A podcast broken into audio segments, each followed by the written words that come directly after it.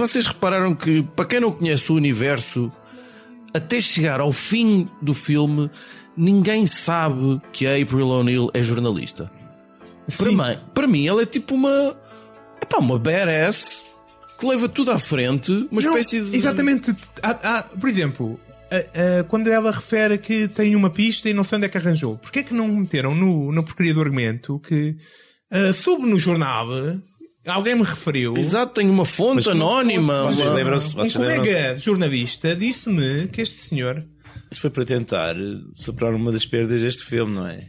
Porque no primeiro filme, a chefe da, da April um, num papel maravilhoso. Epá, eu não vi, não. era é o Whoopi Goldberg. Ah, a sério? É sério. Que... Bem, E estava sempre a mandar lá abaixo. Era engraçado naquela relação entre jornalista e editor.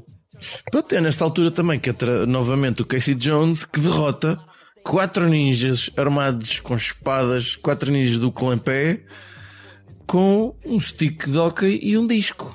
Eu, eu acho que aquele ator, eu não sei o nome dele, é o gajo do, da Arrow. É o gajo do Harrow, que é um, um É o- ótimo ator. É o melhor ator pá, que podes arranjar para fazer lutas com armas ridículas. Ah, queres lutar super vilões com uma arma ridícula? Eu sei o gajo que tu precisas. O gajo faz um papelão com um arco e flechas. Agora faz um papelão com um stick de hockey. Epá, mas eu, eu fiquei bem desiludido porque o meu imaginário Casey Jones não é aquele gajo. Não é aquele gajo. Pá, eu nem sequer sabia quem era o Casey Jones, mas expliquem-me lá no vosso imaginário É assim, quem é que é o Casey primeiro, Jones. o- ele aparece no, no, no- nos desenhos animados. Epá, não, me tenho lembro. Nessa altura eu já não ligava muito a isso. Mas ele no filme, no primeiro filme, é um personagem essencial. E é na prática um gajo meio maluco que, que luta contra ninjas sozinho. Eu conhe... Aliás, eu, eu, a primeira tartaruga ninja que eu conheço é o Rafael, que também é meio maluco, e por isso é que se dão bem, estás a perceber? Agora, este gajo não faz bem de meio maluco, meu. Este Não, ele, é, ele é normal. Normalíssimo, parece um gajo. Pá, é, parece um gajo que eu. Se, se- se fosse teu amigo, tu. É pá, sim senhor, é um gajo porreiro, meu. O Casey Jones, pronto, acho que não, não contribuiu grande coisa para o filme. Tirando a, Hum, Não digas isso, pá. tirando a cena que, que, que seguiu para mim foi a mais engraçada, em termos que eu, que eu me ri alguma coisa no filme. Não rir, não, mas achei piada. A apresentação que o, que o Miguel Ângelo faz das tartarugas ninja ao Casey Jones, como se fosse um concurso televisivo e apresenta Ah, tá bem. com frases engraçadas. E é muito. A descrever cada uma das E se tu tartarugas. pensasses, ah, e se o resto do filme fosse mais assim? Vamos deixar as sugestões para este filme ser melhor para o fim. Hum, Oh, oh, oh, Cruz, sobre o Splinter, o que é que tu tens a dizer sobre o Splinter? Portanto, a ratazana que, que é o guru e o mentor das E tartarugas. o pai. Pá, o Splinter é um Yoda para, para, as crianças É mesmo? dos anos 80. Meu. Assim, sim, é isso Porque é. ele, É um Yoda, meu. ele no filme não faz nada. É um pai muito ausente. É um líder espiritual. É- meu. ele, é um dá, Gustavo Santos. Ele dá as pistas para, para aquilo que os tartarugas devem fazer. É Assim, esse é, ele sempre foi um líder espiritual, mas aqui lidera muito pouco espiritualmente a equipa. Ele é, ele, é, ele é claramente um, um diria- apologista da educação libertadora. Eu diria que ele está completamente alheio ao que se está a passar a 90% do filme. É, Eu acho que, que, que o gajo é um. O Splinter é um apologista da, educação libertadora. é? Aquela, aquela pedagogia. Fi- Fito, és capaz de me ajudar com isto? A explicar isto um pouco melhor? não sei, man, não sei se consigo. É uma pedagogia iniciada por eh, Paulo Freire, creio, um psicólogo educador brasileiro. Sim. Que, que Pedagogo. partia, um pedagogo brasileiro, partia deste princípio que ninguém educa ninguém, as pessoas educam-se em grupo e que se deve deix- deixar espaço para o erro, etc. Portanto, ele é um líder muito, muito aberto. Portanto, ele educou as tartarugas, deu-lhes a formação base, ensinou-lhes artes marciais essenciais para sobreviver. E agora deixa-as crescer, aprender também com os seus erros e indo só dando algumas pistas de superação. Têm de ser mais unidos, uma equipa são unidos, um líder trata bem as pessoas, um irmão trata bem e ouve os outros, etc. Vai dando dicas ao Leonardo, que é o chefe, para conseguir equilibrar a equipa. E acaba por ser isso que, que os salva quando percebem como é que têm de trabalhar. É, é isso ou ele está a começar a lidar com um início de novidade e, e vão ser tempos difíceis para as tartarugas. Pá, desculpa lá, há uma cena em que ele é atacado de surpresa e o gajo tem toda a vitalidade do mundo Tem, tem. e ele é uma arma letal. É uma arma, Mas, é a cabeça epá, que lhe está a falhar. Nova ele está mais ausente. Nova York está a ser altamente ameaçada e ele não sai lá do cantinho do esgoto. Só se for preciso. Isso é confiança total Só se for preciso. É pá, porra. A, uni- a responsabilidade dele no filme é. uh, se vocês estiverem juntos, tudo correrá bem. Ah, deem-se bem uns com os outros, não sejam assim. Acho que olha- estás- Pá, Nova York, ok? Há bué de ratos em Nova York. As pessoas detestam os ratos. É mais fácil, se na eventualidade de verem alguém, é mais fácil aceitar tartarugas gigantes do que ratos gigantes. Aliás, tu vês como o Casey Jones, assim que viu, ele já aceitou a existência de tartarugas gigantes, está a ter conversas com elas, mas assim que vê uma ratazana gigante, acha que tem que ir matar, meu. Então é uma questão aí dupla de proteção e ao mesmo tempo de educação da- das tartarugas. Não me choca nada que ele tivesse ficado no canto dele. Nada. Sou eu a- que acho que ele foi um, um mole. Confiança total. Yeah. Ele disse assim, meu, vocês, o mundo está a acabar, vocês vão lá, façam o que sempre fazem. Não, não E vai tudo correr vai tudo correr bem. Ah, ah, um bocadinho mais à frente é aquela magnífica cena do avião. Eu não escrevi praticamente nada nessa altura porque eu estava. Eu, tipo, eu, não, eu não sei Antes, porque. antes de chegarmos ao avião, pá, eu acho que temos, temos de acalmar um bocadinho. porque- O museu? É assim, temos de perceber que o, o Crank quer conquistar o mundo, não é? Ele pux- puxa o Shredder através daquele portal tridim- eh, para outra dimensão, transdimensional. Puxa o Shredder para o pé dele, diz: Meu amigo, então eu quero que, que conquistar isto, vamos dominar o mundo juntos. Preciso destas peças, que é uma super arma. Três peças. Três peças, que é um, um- é um super teletransporte que eu, que eu criei. Já tens uma. Tentei mandar para a Terra e explodiu ao entrar na atmosfera. Portanto, agora tens de ir apanhar as peças em falta. Já tens uma. Eu sei perfeitamente onde é que estão as duas. Uma está no Museu de História Natural de Nova York, muito convenientemente. A outra, a terceira, está na Amazónia. Mas pá, agora vais realmente buscar isso e está-se bem. E o, e o Shredder, que eu nunca achei que o Shredder fosse estúpido, ok? Aceita isto na boa. Eu tipo, ok, já, vou-me juntar a ti Sim. e vou conquistar e vou, vou fazer o que tu me estás a pedir só porque sim. Sim, não, eu aceito isso se no fundo, no final, eh, mostrassem que o Shredder estava a usar o Krang como o Krang estava a usar a ele, ou pensava que conseguia usar o Krang. Mas não, o Sh- o Shredder tinha total confiança de que o Krang ia partilhar o poder com ele. Não sei porquê. E foi rápido, ele foi um vendido no instante. E então eles vão à Amazónia. Calma, temos que falar sobre como é que o Bebop e o Rocksteady se transformam num eh, rinoceronte e num eh, javali gigantes. Isto é muito importante. extremamente importante. Então, o Krang dá ao Shredder para o ajudar a cumprir a sua missão de reunir três coisas, das quais ele já tem uma, ah, dá-lhe um líquido roxo. Este líquido roxo ah, o Shredder usa nos seus dois novos amigos. Que vamos. que, Se nos lembramos, ele já tinha contratado estes dois imbecis antes de ter o líquido roxo. Não sabia que podia usar este líquido roxo neles e decide eh, eh, fazer o teste com estes dois palhaços. O que é que acontece? Transformam-se então, logo assim que aquilo lhes toca, começam a transformar-se num, num javali e num rinoceronte. E parece um bocado estranho, não é? Porque Como é que, o que é que aquele líquido faz? Parece que tipo, é um animal ao calhas. Tipo, não houve aqui uma. um- não- ah, não foi. Ah, misturei este líquido com ADN de um rinoceronte. E toma lá uma injeção. Não. O cientista de serviço, o, o Tyler Perry, eh, explica-nos então que aquele líquido está a ir ao ADN e está eh, a reconhecer o animal ancestral de, de- de cada um deles. Ok, eu não sou cientista. É uma nova proposta de teoria da evolução que temos de, de conseguir aceitar. Tu estás dentro desta nova teoria, Cruz? Estou, estou dentro a partir do momento em que vi o filme. Ok? Tive 100% dentro, então 100% apoias. dentro. Portanto, não, não, não estou a dizer que apoio, mas, mas fiz um esforço para, para entender os pressupostos desta teoria. Primeiro espantou-me um cientista que eles têm à frente, que é, é especialista em buracos negros, E nanotecnologia. nanotecnologia, portanto, há de ser um físico, um engenheiro físico, uma coisa do género. E pá, não só, não só faz isso, como mal, mal ele tem o soro, não sei se vocês repararam, Goto passa-lhe o soro e diz: tens de sintetizar isto. Assim. O gajo leva só para uma máquina e sintetiza o soro. Mas espera, espera, espera. Eu sou só Shredder fazia a mesma coisa. Onde é que está o cientista? Sintetiza isto. pá. Mas o cientista resolve logo, sintetiza aquilo e está a andar de moto.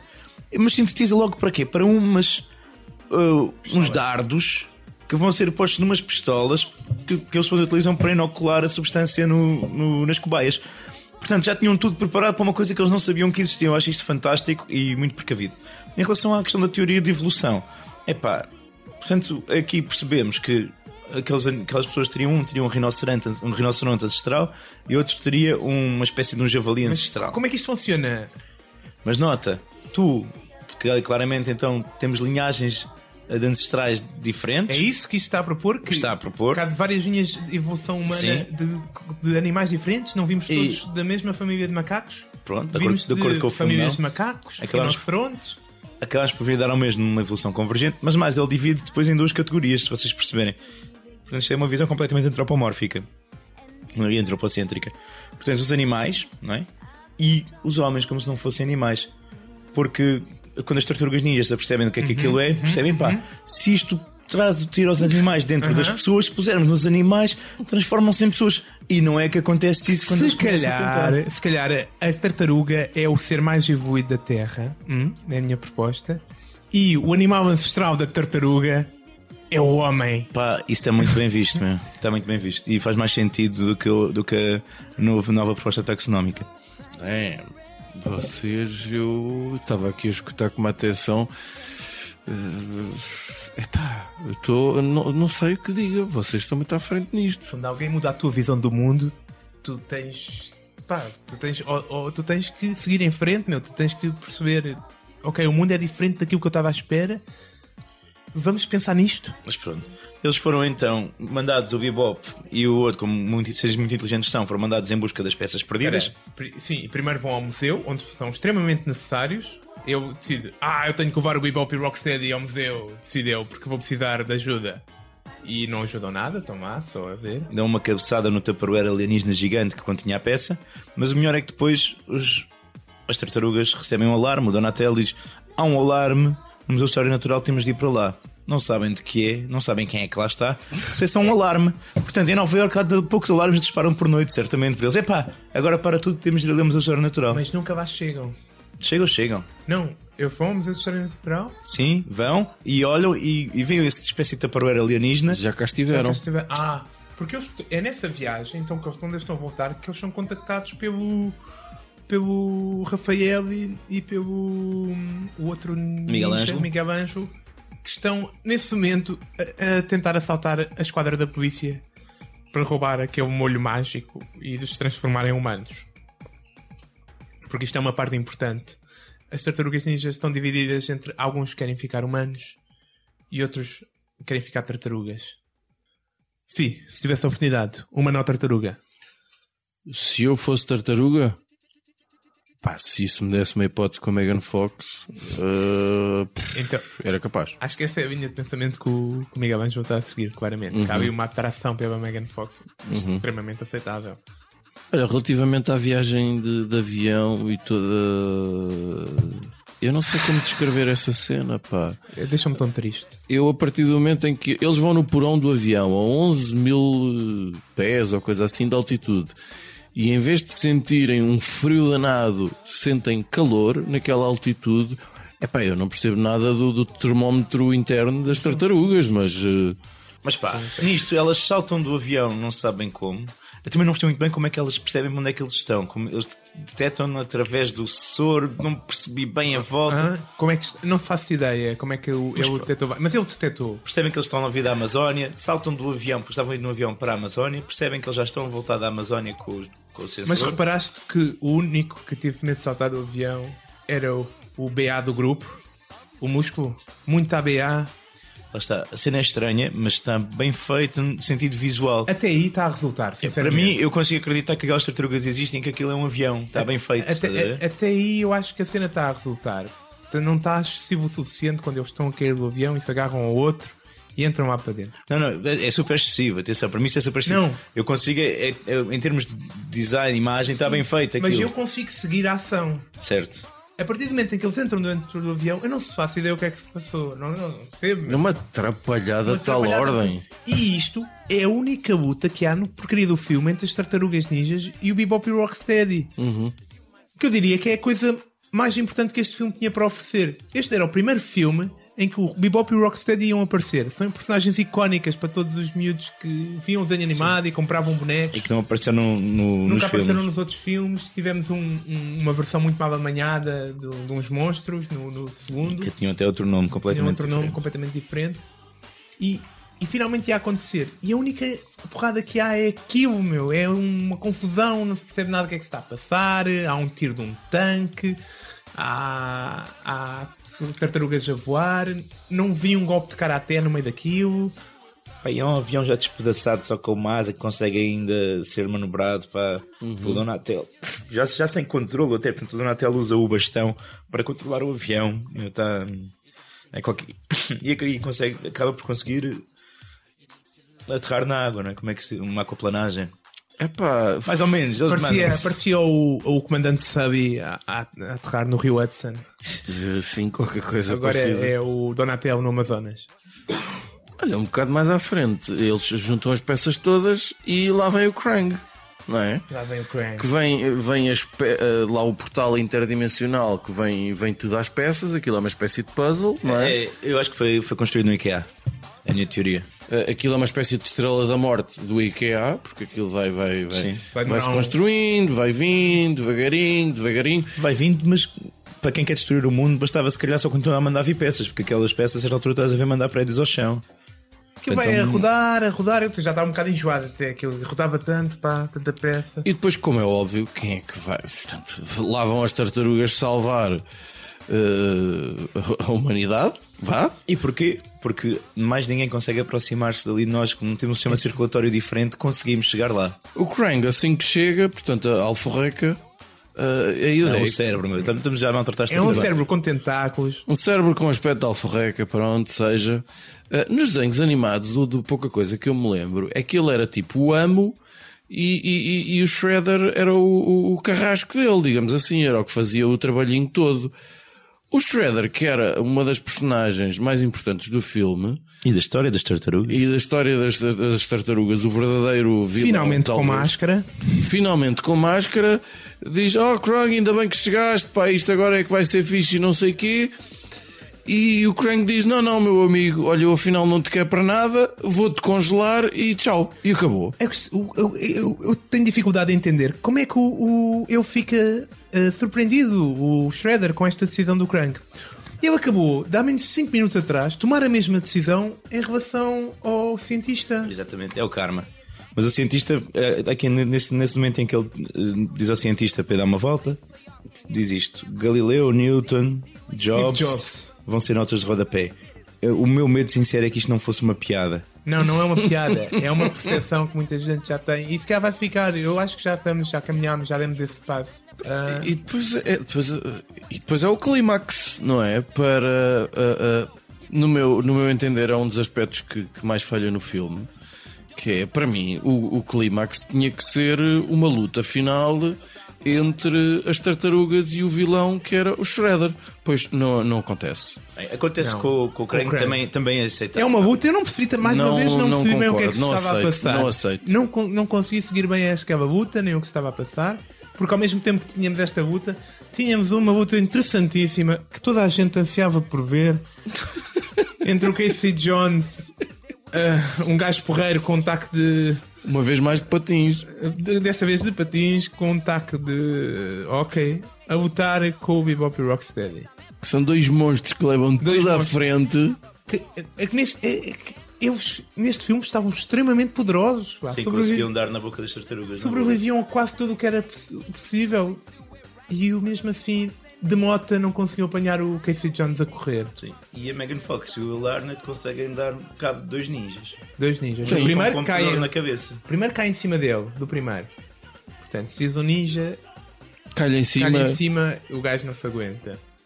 O segundo foi, deu com o computador, foi isso? Foi, Foi, foi. foi. a Megan Fox? Sim, uma ninja com uma faca. Mas eu tenho uma teoria para explicar isso. É que na verdade a Megan Fox é um Transformer. Vamos analisar. A Megan Fox tem 30 anos, já pariu duas vezes, tem o terceiro a caminho. Em 2009 confessou que era bissexual. Para mim, tudo bem, é na boa. Uh, já fez uma rinoplastia, uma bichectomia, ou seja, é- Não, foi é uma coisa ao nariz, né? Exatamente, ao nariz, já tirou as gorduras das maçãs do rosto, a bichectomia, fez uma mamoplastia, o que também acho ótimo, botox labial, uma micropigmentação, ou seja, que é uma espécie de maquilhagem definitiva, entre outras. Ou seja, a Megan Fox, na verdade, é um, Transformer. Não, isso é uma das maiores transformações que algum ser humano já uma vez fez, sendo o Transformer. Na, na, na pegada da Lily Canessas, claramente. E que, é- e que anda com. anda casada in and out, uma, uma relação in and out com o fofinho do, do Beverly Hills 90210. Aqui, a série de há 10 anos atrás. Não, não é da 10, é da 20 e Ah, tal. há 10 anos atrás era de há 10 anos atrás. pô. Era, um do, era o Brian Austin Green, não sei qual era o nome da personagem. eh, coisa. Fi, Eu, eu agradeço aqui o teu momento da revista Maria, mas pá, eu, eu, eu não posso deixar escapar esta incoerência gritante que para mim é mesmo a pior. A nave começa a sair às peças. Ah, tem. O Donatello olha para aquilo. Deixa-me ver o que é isto, vou pôr no computador. E o computador diz logo que é uma nave. Qual é o nome da nave? O nome da nave. E quem é que comanda a nave? Só o pá, uma coisa que nunca tinha estado no planeta Terra antes e o computador sabe, meu. Eu quero um computador daqueles, pá. lembras-te daquele momento no Independence Day em que ele com um computador eh, consegue pôr um vírus na nave do, Sim. dos, dos aliens? Aqui estamos muito mais à frente. É porque não houve qualquer tipo. Foi assim que viu a nave, ele tinha lá o software pronto para fazer a identificação de nave alienígena. E pelos vistos, a nave devia estar registada em algum. DG, uh, Direção Geral de Automobilismo, uma coisa do género. Tinha o nome da nave, o comandante da nave, por amor de Deus, pá. Pá, foi incrível. Pois, Será olha, que ele viu também as multas de estacionamento que a nave tido? Não sei, fiquei um bocado. Pá, eu queria só. Porque assim, então, eles, eles lutam com o Krang, mas nem sequer dão um porradão no Krang. Não. Conseguem só, com a ajuda de um drone, fazer aquilo tudo desmontar-se. E foi a primeira vez que eu consegui perceber a utilidade de um drone. Foi roubar da nave um detetorzinho e as peças irem atrás do detetor de volta pelo, pelo buraco negro. e claramente a não- velocidade a que as peças saíram. Elas foram entrando aos bocadinhos, demoraram tempos e tempos para entrar, mas depois para sair aquilo foi um ai que se lhes deu. Olha, eh, sugestões. Como é que para, para, para arrumarmos, portanto, eh, como é que este filme podia ser melhor? Pá, eu, eu tenho três sugestões. Ok. Primeiro é. Pá, não valia a pena tentar enfocar-se nos aspectos científicos do filme, porque acabaram só a dar buracos maiores. Tentar justificar o Nada, injustificável. zero. É tipo, é Alien, meu. Não sei, está a acontecer. Em segundo lugar, pá, falta uma cena pós-créditos. Fico- Uma cena Sim. pós-créditos. meu. Devia ter, no final do filme, depois do elenco todo e dos diretores, devia haver uma piadazinha de Ah, Miguel Ângelo, também uma foste cena. ver, também fiquei à espera, meu, fim. fiquei à espera. Todos os filmes de super-heróis e não sei o quê agora têm sempre uma, uma ceninha para ficar no, no teatro. teaser, Eu- uma coisa- Nada de nada, também Ei, pá, fui. meu. Sabes o que é Pá. que podia, podia mostrar o que é que aconteceu ao Dr. Baxter? Não sei se vocês. Eu fui pesquisar quem é que era este Dr. Baxter. Ele é um personagem que nos desenhos animados se transforma num homem mosca. Ao próximo filme. Tan- Tanto que, que a Megan Fox, quando está a fazer a reportagem final, diz que ninguém sabe o paradeiro do doutor. O doutor está desaparecido. Está aqui. Mas pronto, além. além A tua terceira a sugestão? minha terceira sugestão. Pá, a Megan Fox tem de mostrar as mamas. Ah, vais, aí vais-te centrar nisso. Eu também vou, também vou, também vou. Pá, eu acho que com Isso salvava fomos- qualquer filme. Montes de pessoas iriam ver este filme só por, pela possibilidade de, de- de assistirem a dois segundos de uma mais Megan Fox. E Judas, quais eram as tuas sugestões para este filme ser melhor? Primeiro, punha uma máscara no Shredder. Não sei qual é que foi a ideia. Eh, eu percebo ele estar na prisão, não tem a máscara. Agora, quando ele está. Põe a máscara. Eu para. Eu. É o Shredder. É um personagem icónico. Mete-lhe a porcaria da máscara. Eu, aquela, é que eu tinha medo daquele gajo no primeiro filme. Naturalmente. Tinha bué de medo daquele no primeiro filme das Tartarugas Ninja. Agora, este, este gajo não tinha medo nenhum, meu. É uma espécie de, de, de novo Darth Vader. Ima- Imagina assim, imagina o, o, o- o Star Wars original, só que o Darth Vader, em vez de usar a, a máscara, é o Hans Christian Andersen. É o ator. E, e está a escrever a pequena sereia enquanto, enquanto tenta matar o filho. Vai escrever a pequena sereia, todos os contos mais, mais icónicos. Olha, filho, vê lá o que é que achas deste. Como é que chama o ator? Chama-se Anderson qualquer coisa. E mais sugestões? Uh, sugiro também que fizessem a porcaria de uma luta decente entre as tartarugas ninjas, o, o Bebop e o Rocksteady. E, por fim, acho que não valia a pena pôr o Casey Jones e todas as cenas que as tartarugas estão aqui, o Casey Jones está ali. Era totalmente desnecessário neste filme. Já tínhamos Krang, já tínhamos Bebop e Rocksteady. O, o Casey Jones é só mais um personagem icónico que acabou por não, não, não ficar nada de memorável acerca deste personagem. Ah, E não gastam- digas pá, mas gastam as fichas todas. Além de que o ator não, não, não, não, não é, é um péssimo erro de casting. Aliás, Péssimo. eh, duas conclusões que eu tiro deste filme.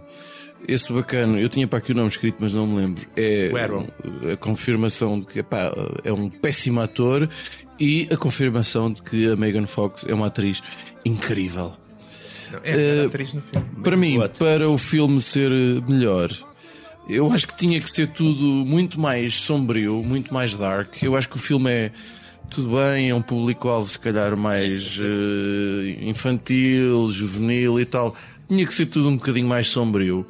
Acho que fazia falta, como já referi, uma luta final com o Shredder, mas eu aqui, por exemplo, colocava a luta final e aparecia o Splinter ratazana de, a dizer: epá, vou aqui fazer qualquer coisa. Pronto. Como uma espécie de Mr. Miyagi que no fim acaba por salvar aquilo. Para mim, a Megan Fox tinha que andar o filme todo vestida de colegial. Acho que, epá, eu vi o filme com muito mais gosto. E, e acho que era espetacular eh, o Vanilla Ice eh, aparecer a cantar o Go Ninja Go. Aparecer agora que deve estar eh, todo queimadinho, aparecer Go Ninja Go. Canta, canta. Eu acho que sim, podemos acabar assim. Achas que o Vanilla Ice está todo queimadinho? Não, não sei. Claramente és um homem pouco informado, filho. O Vanilla Ice anda a viver bem a vida como hum, hum, a vender casas. Sim, o Vanilla Ice renova e vende casas e ganha milhões. Porque são casas de luxo que ele eh, renova e faz jardins e todo, todo, todo, tem todo um Posso- programa Mas ele não é televisão. bem vendedor. Não, Não, não é é isso. Ele vende-as também. É o Gustavo compra- Santos também. Ele compra eh, barato e maltratado a casa e transforma aquilo numa casa de luxo e vende por um cima de um E isso, isso é um programa de E é um televisão? programa de televisão. Jesus Cristo. Olha, eh, posso fazer uma sugestão então? Força. Judas, importas-te de cantar o tema imortaliz- imortalizado pelo Vanilla Ice? Mas baixinho. Eh, claro que não me importa, pá. bolas. Então, ok, enquanto isso, nós vamos finalizar então este, este episódio. Olha, gostávamos que associassem a nossa conta no YouTube, Facebook, SoundCloud, iTunes, etc. Pá, vejam, comentem, digam cenas, gostem, desgostem, enfim. Uhum. Uh, qualquer outro agregador de podcast nós ajudas?